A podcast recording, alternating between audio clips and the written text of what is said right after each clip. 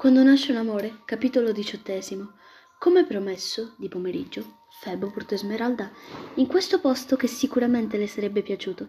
Si trattava di un grande bosco con alti alberi e un sole molto luminoso. In quel pomeriggio del marzo 1483, Febo spiegò ad Esmeralda per quale motivo erano andati lì. Cara, siamo venuti qui per stare insieme, ma soprattutto siamo venuti qui per festeggiare il nostro primo anno insieme.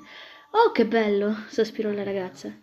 Nel bosco iniziava a far freddo ed Esmeralda si copriva con un mantello blu. Lui la abbracciò e le disse dolcemente: Dove vuoi andare? Da nessuna parte. Voglio rimanere qui, rispose sensualmente. E dopo gli diede un bacio. Lui le accarezzò i capelli. La ragazza si sdraiò sull'erba, tenendo una mano sullo stomaco e l'altra sopra la testa. Lei sospirò e Febo si sdraiò accanto a lei per poi chiederle cosa avesse. Le rispose: Ho voglia di te. Mm, mm, stai fermo. La giovane e Febo si sdraiò sulla bella zingara. La guardò mentre lo stringeva a sé con le mani e teneva gli occhi chiusi. Come se aspettasse un bacio, lui lo fece e dopo l'abbracciò dicendole adesso non la conferma, io ti amerò per sempre. Le baciò i capelli e lei lo strinse più forte. Lo strinse più forte. Iniziò a baciarlo e lui spostò le labbra sul collo della ragazza, dove continuò a baciarla. Lei gli sorrideva amorevolmente. In un momento silenzioso, mentre la coppia si abbracciava affettuosamente sull'erba, le campane di Notre Dame suonarono in tutta la città. La ragazza disse a Febo: Oh, dobbiamo andare. Tu devi. Devi. Ri... devi riposare, ricordi? Domani devi sposare Fiordaliso. Con tono di correzione, Febo rispose dicendo: Devo far finta di sposarla. Poi ruotò gli occhi e si alzò. Dopo prese per mano Esmeralda e tornarono in città. Arrivati alla casa della zia, i ragazzi si salutarono con un bacio e lui le disse: Esmeralda, io non vivo senza te.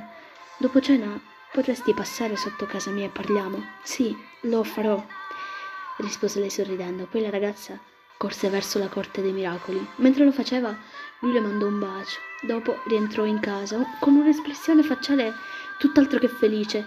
La zia lo fermò e gli disse a gran voce: Febo, sei contento? Domani sposerai Fiordalisio. Sì, zia, moltissimo.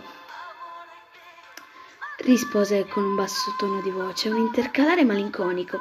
In seguito il ragazzo andò verso la sua camera da letto.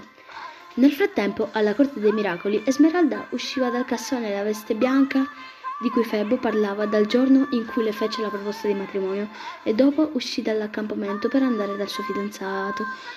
Lui la sentì e abbandonò il quaderno per andare dalla sua bellissima compagna. La salutò e le mandò un bacio. Lei disse: Ehi, voglio stare con te, però non possiamo. Anche io vorrei, tranquilla, adesso scendo. Ci abbracciamo, ci baciamo. Solo uno perché poi devo andare. Se mia zia ci vede, sai come va a finire. Lei rise e lui la rimproverò dicendole di non ridere perché se la zia li avrebbe visti, se la sarebbe presa con lui. Dopo questo dolce dialogo di, di qualche ora, Febo andò a letto e cercò di addormentarsi senza ottenere risultati. Lui aveva l'ansia e soprattutto era infastidito dal fatto di dover sposare una donna contro la sua volontà.